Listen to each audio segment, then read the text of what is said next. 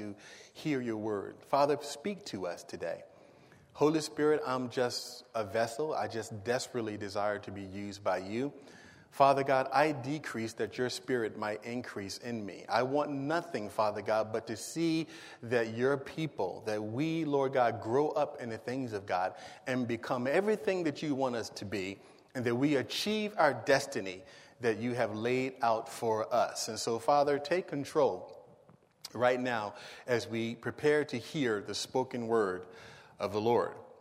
In Jesus' name, amen. Well, today I'm going to talk to you about the marks of the spiritually mature. This is more of a, a message of discipleship because one of the things that uh, I think you all have learned about me so far is I'm very, very practical. And I like information that will help me that, you know, after listening to a message, I not only want to be encouraged and, and, you know, feel good about it, but I also want to be able to take the word with me and make application in my life throughout the course of the week. And obviously, reflected there in our vision statement, the Foundation Christian Fellowship, uh, our vision and mission is to train and equip the believer to be a mature disciple. Everybody say mature disciple. Now, that's very, very important as relates to who we are. And so, when we talk about uh, being spiritually mature, the question is, you know, how do I gauge my spiritual maturity?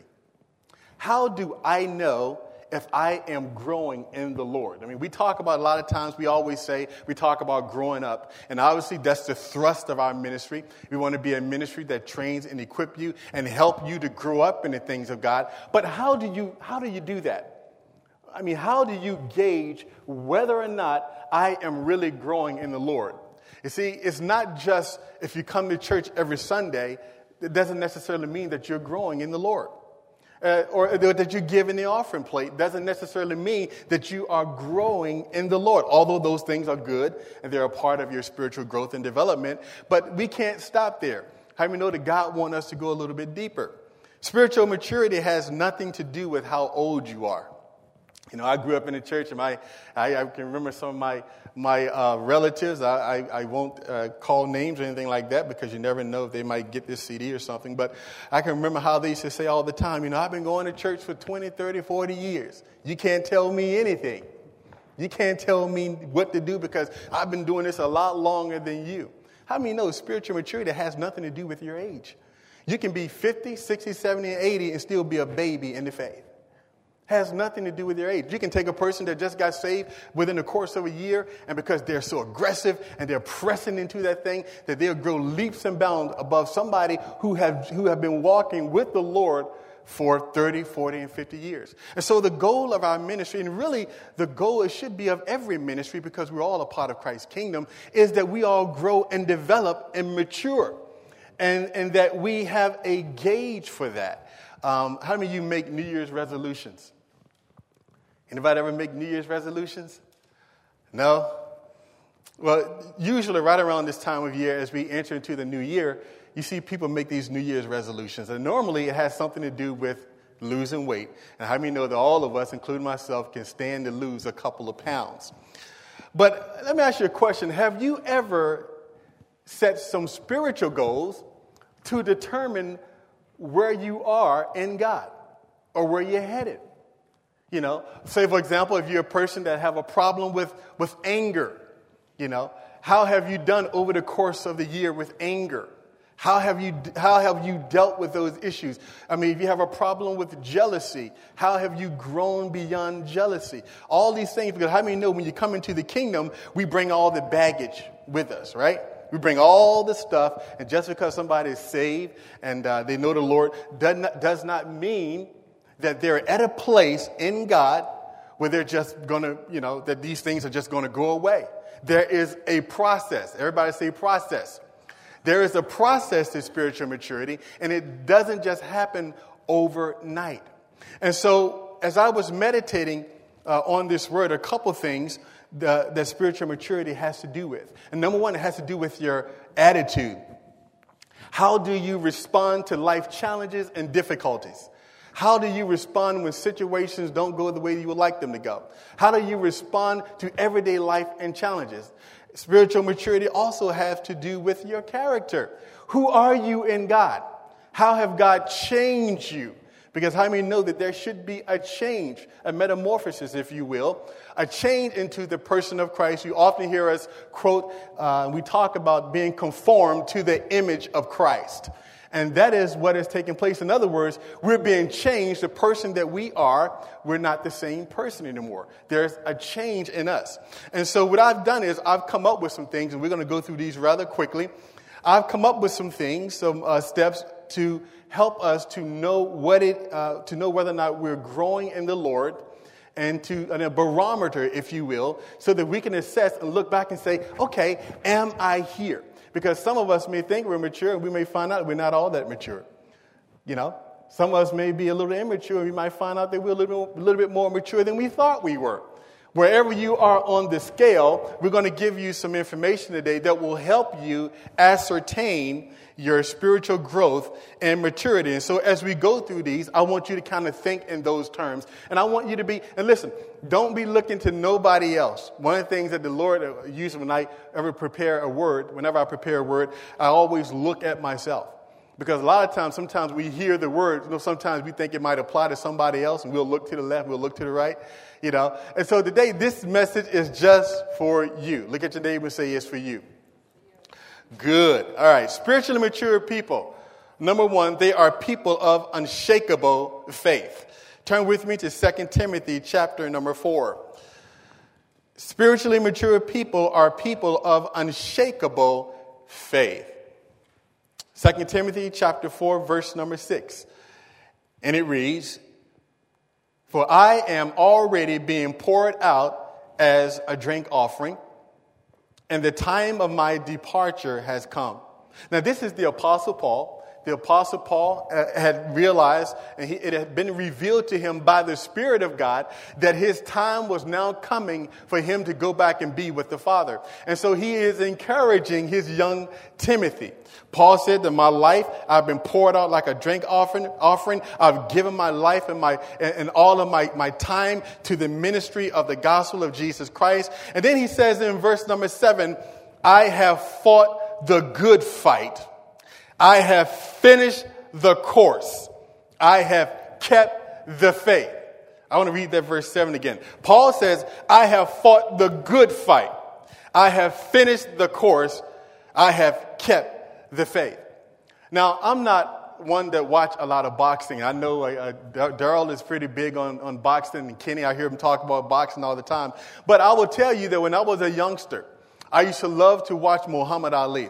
You know, back in those days, and they used to have, uh, you know, uh, Marvin Hagler and Joe Frazier and George Foreman and, and all these great boxers. And, you know, that's when boxing was, was really different back in those days.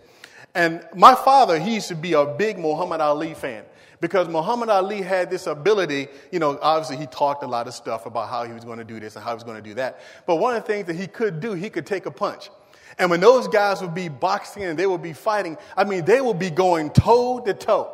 They will be, I mean, those guys are go at it, man. And I heard Muhammad Ali say on a lot of occasions, man, whenever I fought George, uh, uh, George Frazier, uh, Joe Frazier, he said, whenever I fought him, it was the closest thing to death that I've ever experienced.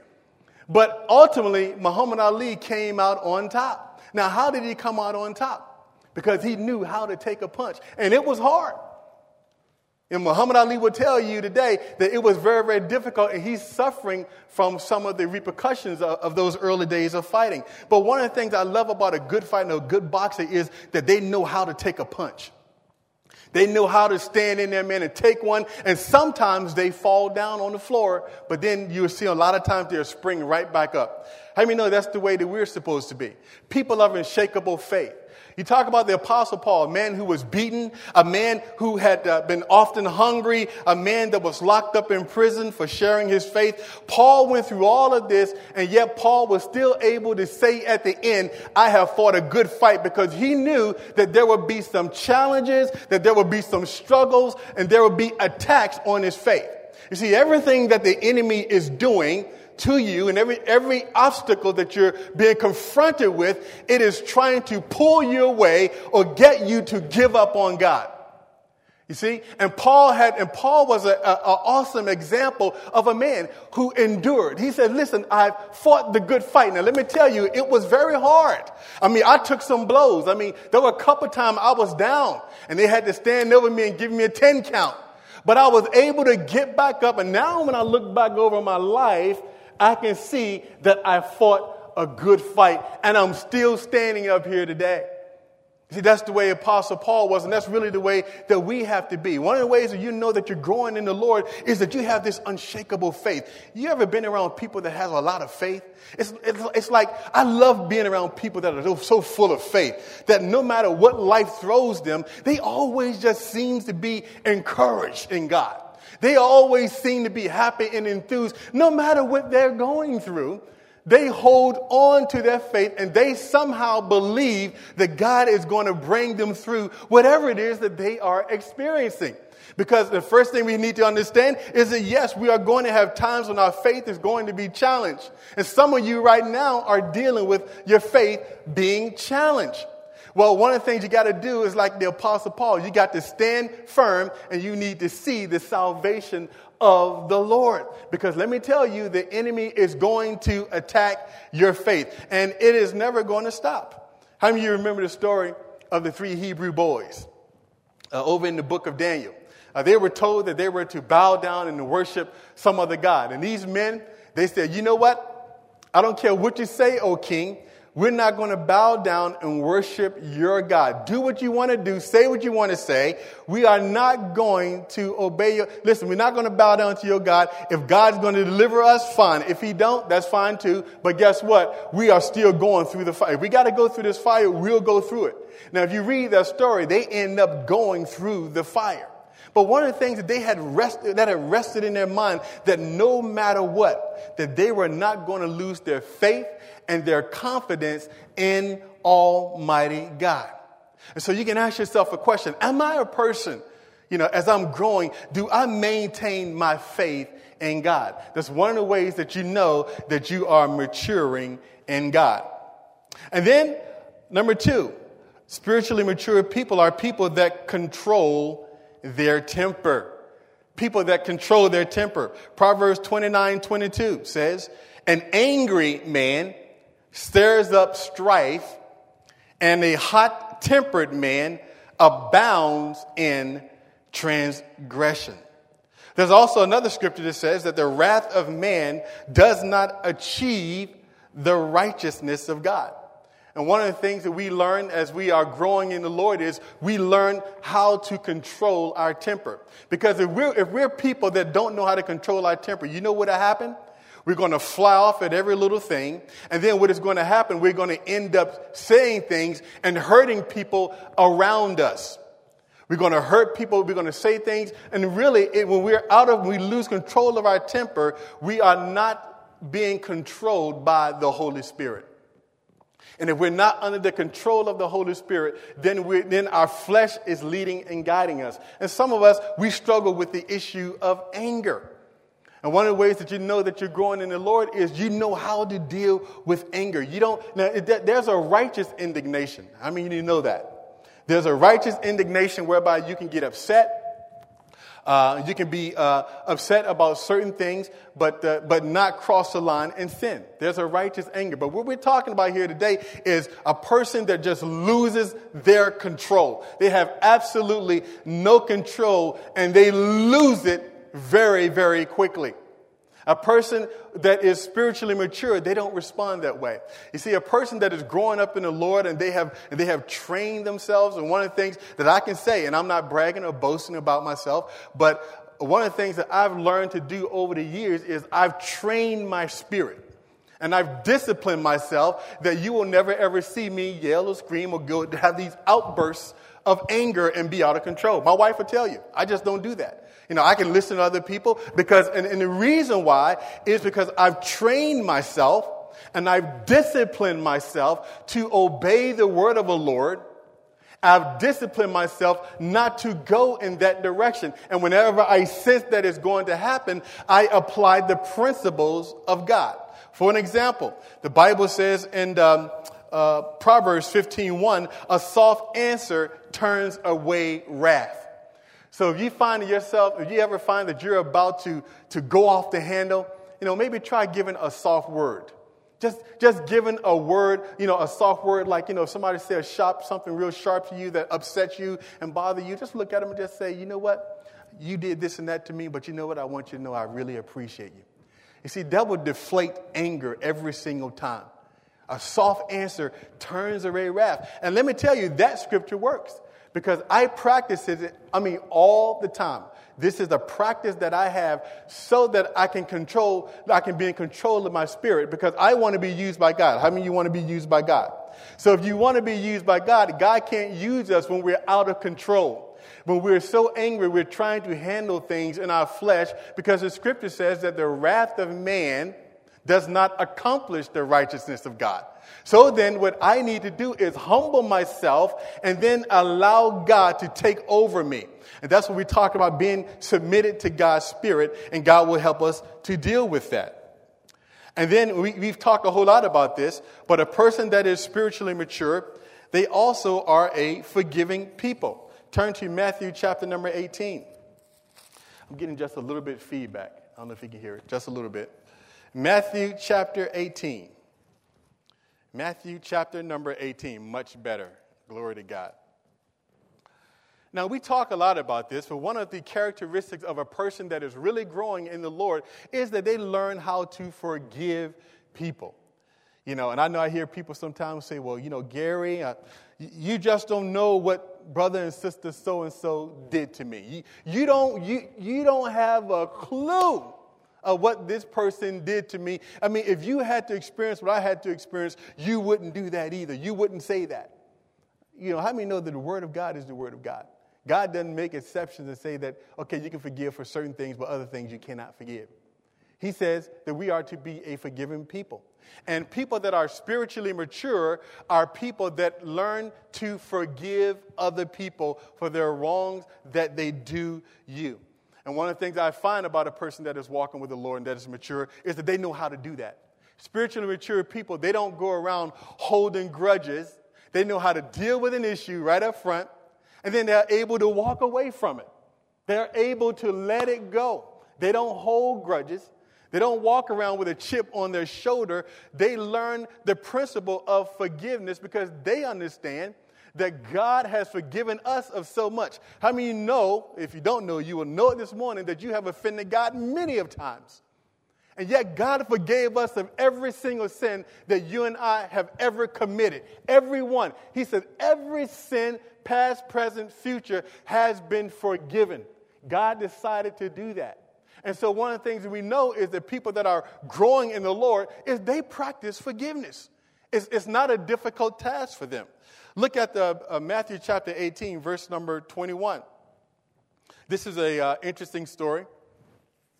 A man who was forgiven, and we're going to see how he dealt with, his, with, with somebody else when, when, when he was requested to forgive. Verse 21 Then Peter came and said to him, Lord, how often shall I, my brother sin against me and I forgive him? Up to seven times? How many know that Peter was really looking for a way out? He wanted to forgive, but he wasn't trying to do. Look, Peter was like a lot of us. I'll forgive you to what? A certain extent. So when Peter came to the Lord saying, Lord, look, how many times? I mean, Peter was thinking, okay, Lord, I still want to hold this thing, and you know, and I'm not gonna, I'm not gonna forgive at any extent. So Peter was trying to get out of it. And so he says, Jesus says, I do not say to you up to seven times, but up to 70 times seven. For this reason, the kingdom of heaven may be compared to a king who wished to settle accounts with his slave.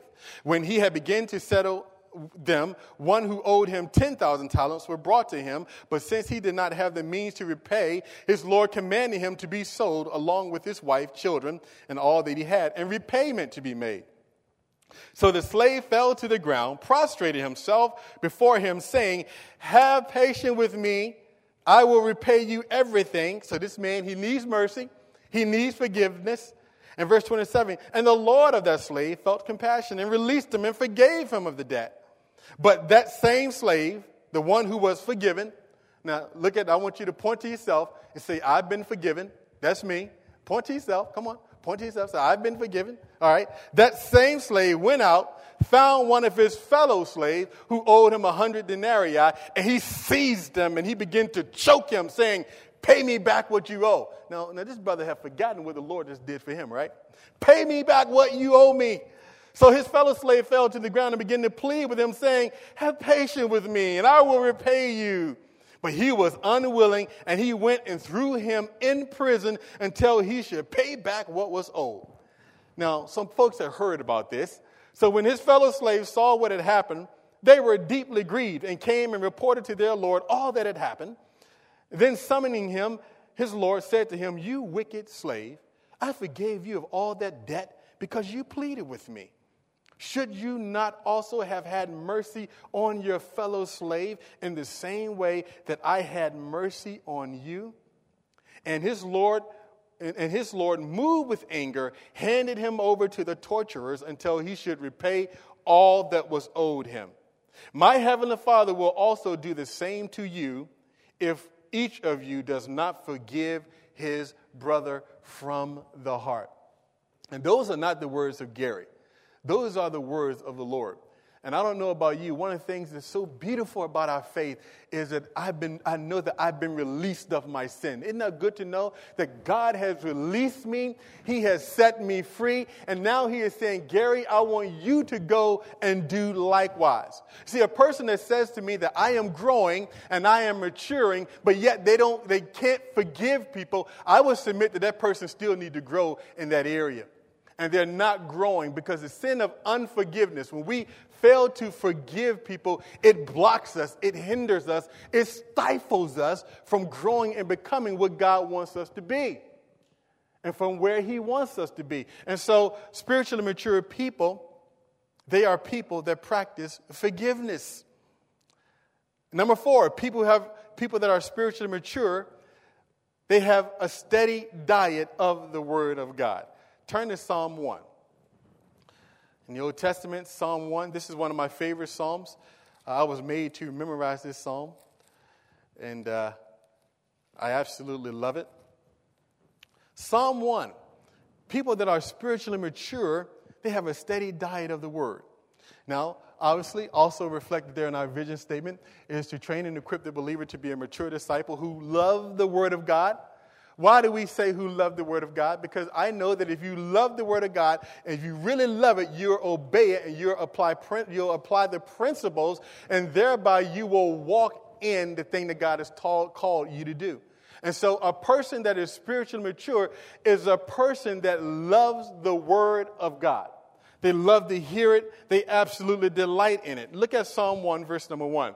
How blessed is a man who does not walk in the counsel of the wicked, nor stand in the path of sinners, nor sit in the seat of scoffers, but his delight. Now, delight means, that word delight means extreme satisfaction. His great pleasure is the law of the Lord, and in his law he meditates day and night. He will be like a tree firmly planted by streams of the water, which yields its fruit in its season. And so, a person that, that is growing in God, one of the things you will find is that you will have this increased desire from the Word of God. I don't know about you, but I love to hear a good word that's being preached. How many of you love that? I love sometimes when I'm reading the Word of God that I can find some hidden treasure. You ever been reading the Word and all of a sudden the, the Scripture just jump out at you and, and God just give you a rhema word and you get really, really excited about that? How many of you have had that experience? Nobody have had that experience? Oh, glory. Oh, we got some growing to do. Hallelujah. But that's okay. that's okay. But one of the things that, that when you, you discover that you're growing, you just begin to have this insatiable desire for the Word of God. I mean, you love to hear it. You love when people talk about it. I used to know this at an old church I used to be a part of. This one minister, this man, all he ever talked about was the Word of God. You could not have a two minute conversation. He was all, he would, he, he, Kenny, you know what I'm talking about. He just preached to you. He couldn't talk to you. Every time he opened his mouth, he was always preaching the word. He said, Man, he said to me one time, he said, Pass, he said, Gary, I want to be, I want to be so deep in this thing that if they cut me, I want to bleed word. this brother, he absolutely just emphatically just loved the word of God. His enthusiasm is just so apparent. And if I, and this was years ago, but, and I still see him today, and you know what he's still doing? Always talking about the word of God. Let me tell you something. When you get to that place that you know you're growing, man, when you just love the word. I mean, it's not a chore. You know, it's not, it's not a label like, oh gosh, I got to read this word. You know, you can get tired sometimes in the word, but how many know you never get tired of the word if you're spiritually growing? You don't get tired of the word because you understand that the word is life. The word, this, this is the, these are the very words from the throne of God. These are, this is God's word, His message to us. And so, one of the ways we know we're developing and we're growing in our faith is, man, you know what? I just love the word. Whether you like to hear it on tape, and I told you if you don't like to read as much, then get it on tape. But I like how he says here that he, this man, he delights in the Lord, in the law of the Lord, his word, and he meditates in it day and night. Well, Pastor, why are you always talking about reading the word every day? You know, I hear people say that. Well, I don't have to read the word every day. You ever heard that? You know, they just, you know, they just completely miss it. I hear people say that to me. I don't have to read the word. No, you don't have to read the word every day. You just, just stay where you are. Be stagnant. Because let me tell you something. I've been reading this word now consistently for about 17 years. And it is if, a lot of times when I'm reading it, it is if I just open it up. And I'm reading the same passages. And it's always is speaking new life and giving me new revelation and new insight. And you can't exhaust the insight and the revelation of God. You can read a scripture, the same scripture for, for 10 times, and every time you're going to get a different revelation from it because it's God's breathed word. It is living. This is the living word of God. You remember in Joshua, God told Joshua, He said, Joshua, here's what I want you to do. Joshua, Moses just died. Joshua now has to lead the people of Israel into the promised land. God knew that Joshua was a little bit afraid and concerned. And God kept telling him, He said, Joshua, here's what I want you to do. He said, I don't want you to be afraid. I don't want you to be uh, uh, scared because you're going to deliver these people. You're going to take these people to the promised land. But, but Joshua, now, I'm going to give you your key to success. That is, here's what I want you to do, Joshua. I want you to meditate on this word day and night. I don't want this word to depart from your mouth. And if you meditate on it day and night, you will have good success. That's what the Lord told Joshua. Day and night. See, daily reading of the scripture, it helps refine your mind. It helps refine your character. Kind of like what we talked about last week, that renewing of the mind. You begin to see things differently. You begin to, your mind begins to shift and change. And the more you read, the more you want. And sometimes, yes, sometimes we have to dig into it because it don't come easy. For some of us, we struggle. Can I be real? Can we be real? A, we look at it sometimes, it's like, whoa, my goodness, what are they talking about? Well, you know, we have so many different things available to us that will help us with understanding God's word so many things. And that's why you know we have these bible studies. Every time we have a bible study or an opportunity there are people here that are mature enough. If there's some passage of scripture you can't quite understand who've been walking in this thing for a while who can help you? And that's why we have things like life group and, and prayer time and all the bible study and preaching and teaching. Why are we doing that? Because it's going to help you to understand the word of god. Because somebody had to come alongside of me and help me. When i first started there are a lot of things i didn't understand but i had that insatiable desire. You know what I would do? I would run and say, Dana, can you please explain this to me? Because I, I, don't really understand this and I want to get it. I sense that God is saying something, but I can't quite get it. Can you please help me understand? What does that mean? My wife will oftentimes she'll do that to me all the time. I mean, it doesn't matter what I'm doing. My wife will just barge right in. You know, I could be in some serious prayer time. My wife would come in. Gary, I got to ask you a question. What does this scripture mean? Like, baby, hold on, not right now. Wait till I finish praying. But she's just so enthused because she, she's sitting there and she's reading because once she gets the revelation, she knows when she gets it that she got something. There's a deposit into her spirit that is going to bring forth the fruit, uh, a fruit of godliness, and is going to help her achieve her destiny and her purpose and her calling because now she will begin to understand that word. And when she begin to get revelation and insight and understanding of that word, what's going to happen is you're going to desire more of it you're going to understand it better, and you're going to be able to walk it out and live it out. And then when you begin to see this word becoming flesh in you, I mean, when this word is living out in your flesh, it will become quite evident, not only to you, but to other people. Now you're at a place where God can really use you because you are absorbed with the word of God. Amen? And then a spiritually mature person is a person that is preoccupied with the kingdom. A spiritually mature person is a person that is preoccupied with the kingdom. Matthew 6:33 says, "Seek ye first the kingdom of God." and all of these things will be added unto you. I can recall that when I was a part of Morning Star Ministries before I moved to Stafford, one of the things I'd never seen before, and I, have heard about it, uh, but I've never been around it, and they have this, a very, very large organization, a whole lot of churches that are connected with Morning Star. And one of the things that used to baffle me was that how I would see these folks buy brand new houses, and they've been, they'll be in these houses for like five or six months, got their kids in school, Everything is going great, right? You're thinking, man, I'm to be settled here for a while.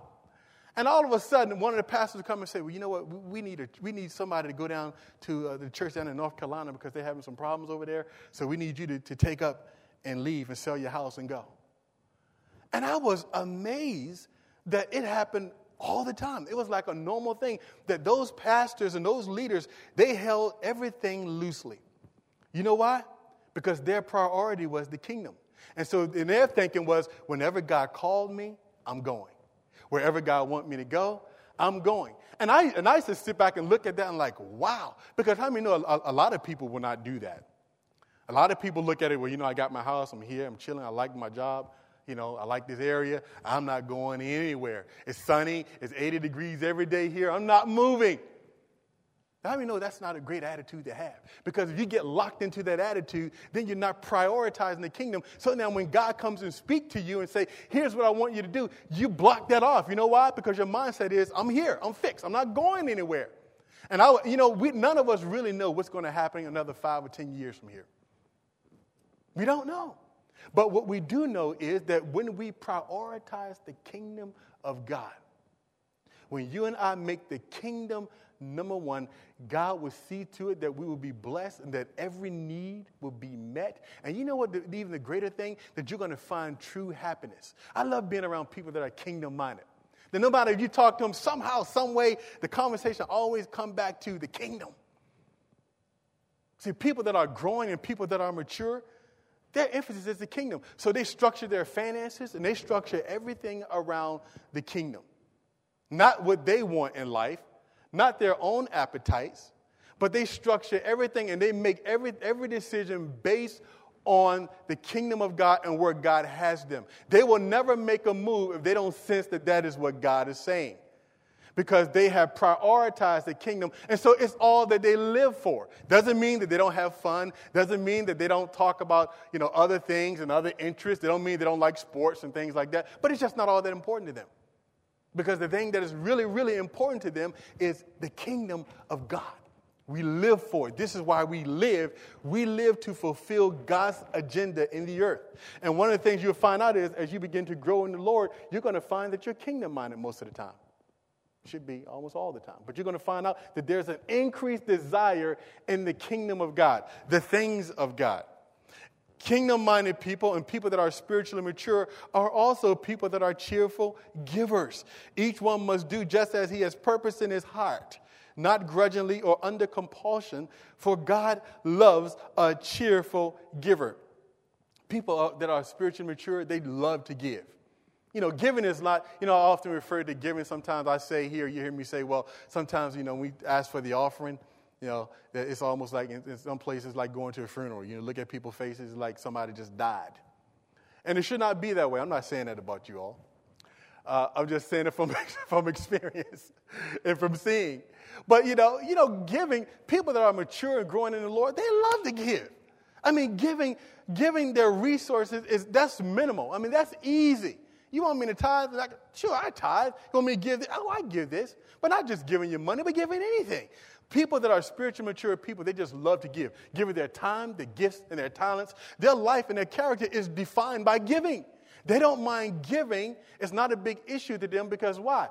God so loved the world that he did what? He gave his only begotten son that whoever believes in him will never perish but have everlasting life. Guess what, folks? When God gave to us, he gave his best. So people that are spiritually mature and that are growing, they understand, you know what? God has given me so much. And you heard Maria said during the offering time, she says, you know, we're really giving God back what belongs to him. But sometimes we just forget that, don't we? We, we try to hold on to it and like, you know, I want to, this is mine. Not really. Not really. It all belongs to God. You know, at any time, God can take it away. Every blessing that we have, everything that we have comes from God. God owns a cattle on a thousand hills. God owns everything that we possess. It all belongs to Him. So it's like, I have an opportunity to give to God. Wow, that is awesome. And that's why it's like pulling teeth sometimes, but I say, come on, it's time for the offering. Let's clap our hands, get excited. Why do I do that? Because I'm trying to inspire you to understand and know the blessing of giving. People that grow up in the Lord, they love to give. You don't have a pro- they don't have a problem with giving. They don't sit back and complain, oh, I don't want to give. They just after my money. You know, I get so tired of hearing that. Oh, they, you know, people make this, oh, the pastor, they ask, they, all they want is my money. All nobody want is your money. It don't belong to you anyway. We're just trying to fund the kingdom. We're just trying to do God's work. How many know it does take resources to do God's work? And it's not about somebody that's wanting somebody's money. It is about, you know what? I have an opportunity to give to the Lord and to his work. I'm going to give to it. I'm going to give it with all my heart. And I'm a cheerful giver. I get excited about the opportunity to share with my master that which he has given me. Spiritually mature people are people that quickly repent of sin. Turn to 2 Samuel chapter number 12. 2 Samuel chapter number 12. It's in the Old Testament. 2 Samuel chapter number 12. Now, we all have, are familiar with this passage of Scripture. David was the king of Israel. God had anointed him. God had set him above all the nation of Israel. God had given David favor. But then David fell into a sin. David, uh, you know, at the time when kings were supposed to be out there on the battlefield, David was hanging back and he was chilling, and he ended up getting involved in an adulterous affair with Bathsheba. And so now, David here in 2 Samuel chapter number 12, David now is being confronted with his sin with Bathsheba. Now, keep in mind, one of the things, the characteristics of a person that is mature is that they quickly repent of their sin. Now, so Nathan now, he comes up, the prophet, he's going to confront David about his sin. Look at verse number seven. Nathan then said to David, You are the man, David. Thus says the Lord God of Israel, It is I who anointed you king over Israel and it is I who delivered you from the hand of Saul. I also gave you your master's house and your master's wives into your care. I gave you the house of Israel and Judah, and if that had been too little, I would have added to you many more things like these. Why have you despised the word of the Lord by doing evil in his sight? You have struck down Uriah the Hittite with the sword, have taken his wife to be your wife, and have killed him with the sword of the sons of Ammon. Verse number 12. Indeed, you did it secretly, but I will do this thing before all Israel and, un- and under the sun. Then David said to Nathan, I have sinned against the Lord. And Nathan said to David, The Lord also has taken away your sin, and you shall not die. Now, David is one of the people that I absolutely love in the Bible because David was a man of faith. Now, David wasn't a perfect man. And I often marvel when, you know, reading in my early days of my faith, when uh, the Bible would say that David was a man, and God would say this about David. God would say that David is a man after my own heart. And I used to be like, God called David a man after his own heart. I mean, look what David did. I mean, David took somebody else's wife. I mean, he had her husband killed on the front line. He abused his power. I mean, this man was committing adultery, but yet, God, he's a man after your own heart. I mean, what are you talking about? I mean, obviously, he has some issues. You know what David, what God loved about David and what God loves about you and I, and one of the marks of a person that is spiritually mature is that when they blow it, when they sin, and when somebody confront them, you know what they say? I'm the man. I did it. They don't try to make excuses. You know, you read this passage, you don't see David sitting back because how many know that today that nobody is to blame for anything today. You know, a guy goes out and he robs somebody. I, it ain't my fault. I, I'm hungry. You know, it ain't, it ain't my fault that some like, you know, I end up shooting that person. They just got me mad I lost my temper. You know, you hear all these different things because nobody want to accept responsibility for anything. But one of the things I loved about David is that David, when he was confronted, he didn't say, well, you know what? Bathsheba shouldn't have had no, she should have closed her window. He could have said, well, you know what? I was out here minding my business and, you know, she the one that she, she should have been out doing something else and she shouldn't have been there, then I wouldn't have done it. David didn't go into all that. You know what David said? David looked at Nathan, he said, I'm the man, I did it. One of the marks of a spiritually mature person is when you sin, when somebody brings something to your attention and the Holy Spirit convicts you and you know that what they're saying is right, you don't try to justify. You know what you say? You know what? You're right. I blew it. I'm sorry. And an immature person would try to cover up or try to give reasons as to why it happened. But how many know the Bible says if you confess your sins, that God is faithful and just to forgive, and he cleanses of all unrighteousness. And so David wasn't a perfect man, but David knew how to, to, to repent of his sin, and he knew how to say, Yes, I am the man. And then, number nine, people that are spiritually mature are people that views service to God as an honor and not a burden. I read that one again. People that views service to God as an honor and not a burden. Whatever you do, do your work heartily as for the Lord rather than men. That's Colossians 3 23. And many of you have heard me refer to this when I was uh, uh, back serving in ministry many years ago in the early days, and, and I was ordained as a deacon, and, and I don't know if you remember that, Kenny. And I used to, uh, uh, we had to go there, and we had, they had a Christian school there, and I had to go there and I had to clean it up. And I remember thinking to myself, you know, because I've always kind of felt this, you know, thing like I had a call in ministry. Like God, you know, like I just felt compelled to want to teach and preach, and I did that on a very, very small scale. And the pastor used to always say to me, you know, he, you know, all the deacons, we had to come out there, and I used to come out there two and three times a week. I mean, I would work real, real hard at work, and then I would get off, and man, and I can remember all the days when I had to scrub those dirty and nasty toilets. And you know, how many know when kids sometimes, they don't always clean up behind themselves? Right, kids? Yeah, they don't want to answer. And I can recall, and I can recall that, uh, uh, you know, sitting there cleaning those filthy and nasty toilets. I'm sitting there thinking to myself, I don't belong here, man. Somebody else should be doing this. And then I'll look over around the corner and I see brother so and so just standing there, having a good time talking. yeah. And I'm over here scrubbing this dirty, filthy toilet. And the whole time I'm thinking, man, this is not right. They should be over here helping me do this nasty work. They're the ones who messed it up. And then you, then you look at them, they just say, and they look at you and they, how you doing, brother, sister? You having a good day? See you later. I'm just being honest with you. because this is where we are, right? Because what happens is, and what God was showing me, there was a degree of immaturity in me. Because what I did not understand is, you know, Jesus said that the Son of Man came to serve and to give his life. Jesus did not try to exalt himself. You know how he exalted himself? By serving, by cleaning the dirty toilets, by going into places that nobody else wanted to go dealing with people that nobody else wanted to deal with.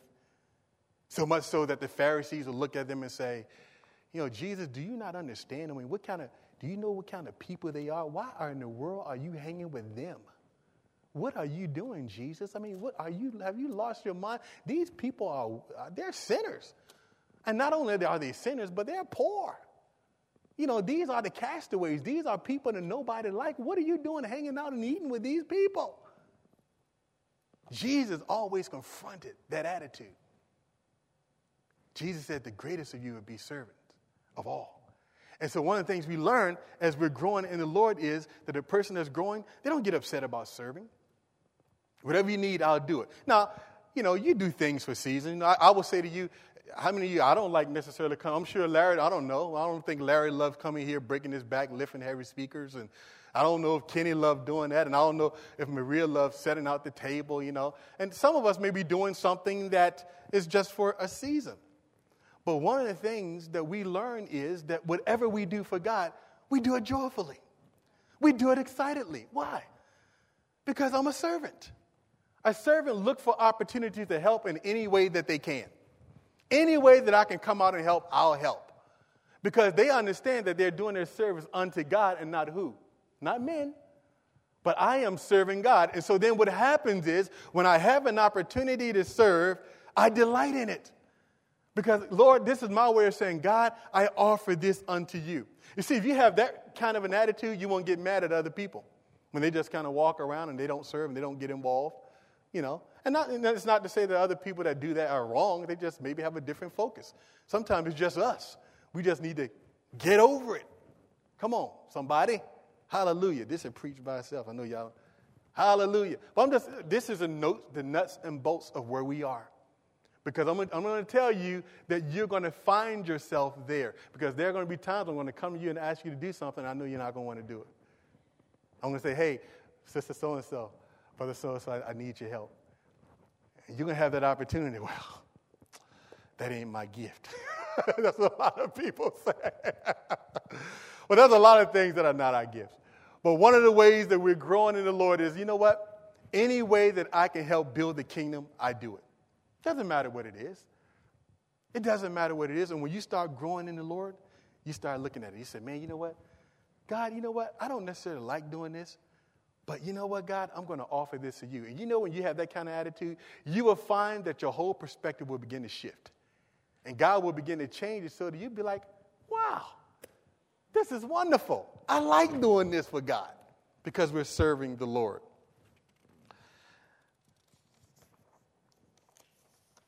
We're getting near the end. Um, spiritually mature people, they control their tongues.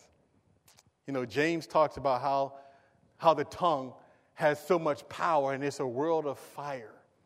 Spiritually mature people know how to encourage and build people up. One of the things that you learn about people that grow up in the Lord is, and, and, I've been around people like this, and I like to think that I'm somewhat the same way, uh, growing in that area as well. I love to be around people that always have a good word to say about somebody.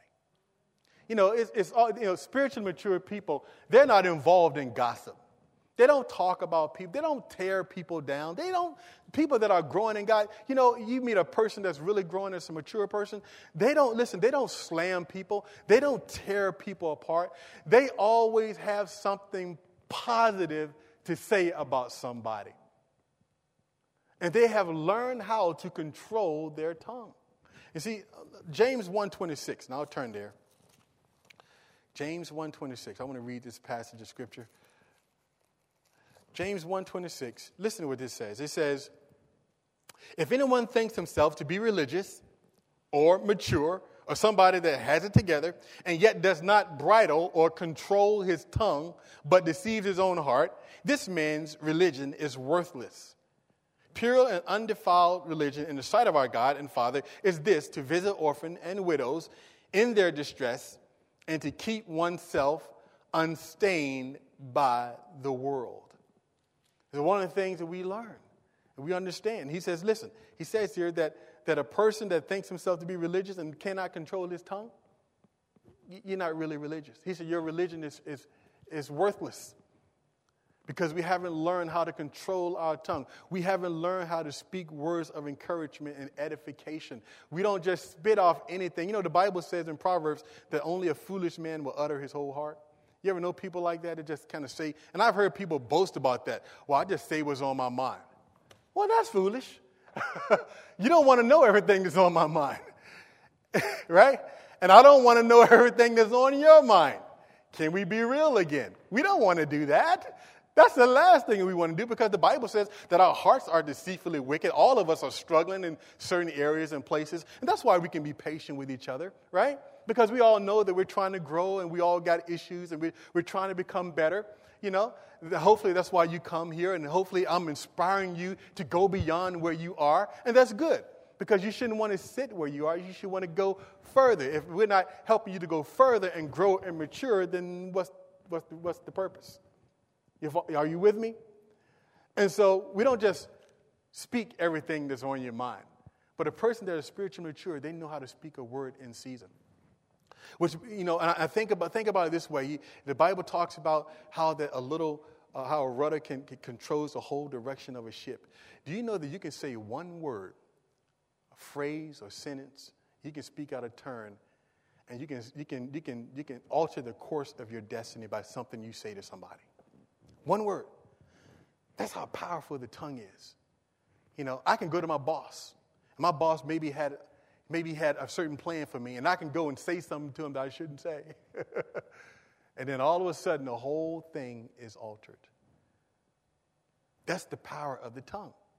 So, one of the things I learned about, and I, have heard somebody, and I've never met this person, but I'll just use this analogy for the purposes of this message. But one of the things that I've heard from a number of people about T.D. Jakes. And I don't know what your feelings are about T.D. Jakes, but what I've heard from a lot of people, they say, well, you know what? He's just very, very humble. He just never, he don't talk a whole lot. He just, he listens a lot. That every man be slow to speak, right? Quick to hear. There's a blessing in that. Spiritually mature people, they don't, they don't talk a whole lot. They don't just ramble, ramble, ramble. They think about what they're going to say and they think about the repercussions and how the, if what they're going to say and how it's going to affect somebody else. So they take care to be very, very careful in how they communicate and when they use their tongue. Spiritually mature people are eager to share their faith. Eager to share their faith. One of the ways you know you're growing is you get excited about sharing God. That every opportunity you have, you just love to talk about the goodness of God. Now, I know that some people may say, well, you know what? I'm, um, Pastor, I'm, I'm, a little shy. You know, I, am not that outspoken. Yeah, you know, and, and, you know, everybody have their personality. But let me tell you something. When you start growing in the Lord, you're going to start figuring out a way to get the gospel message out. Because you realize what God has saved you from and what God has delivered you from. You are going to share the gospel. Just like the woman at the well, you remember she had a confrontation with Jesus in John chapter 4, and I'm not going to turn there for time's sake. But in John chapter number 4, the woman at the well, she had an experience, experience with Jesus, and she met him.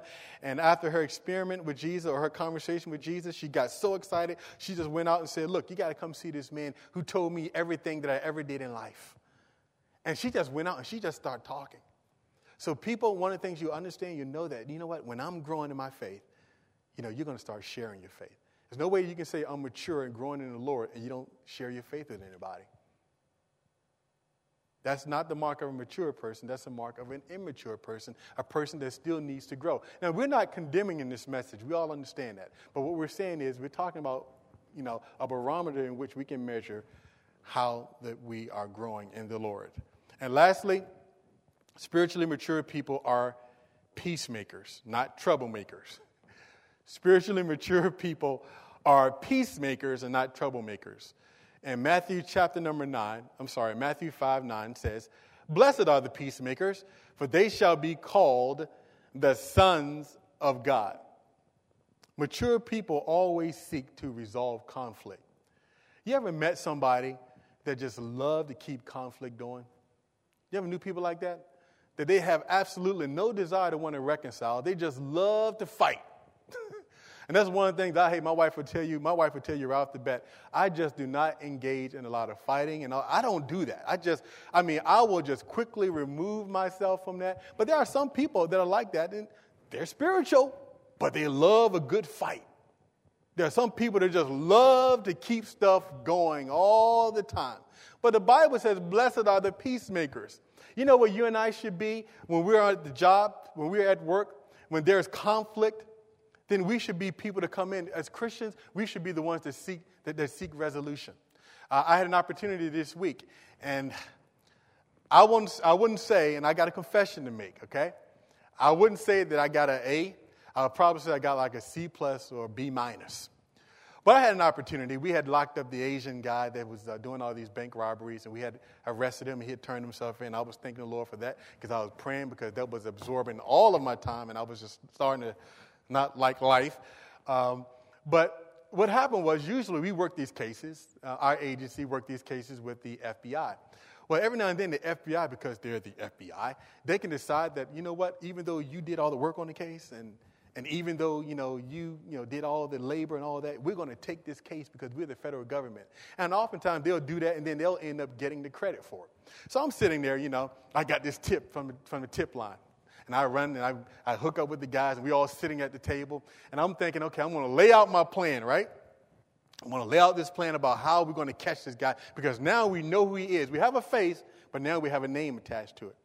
So I'm sitting there at the table, and all of a sudden, this agent said to me, he goes, um, "Okay, Gary, so um, so uh, I don't know if anybody told you, but uh, you know we're gonna."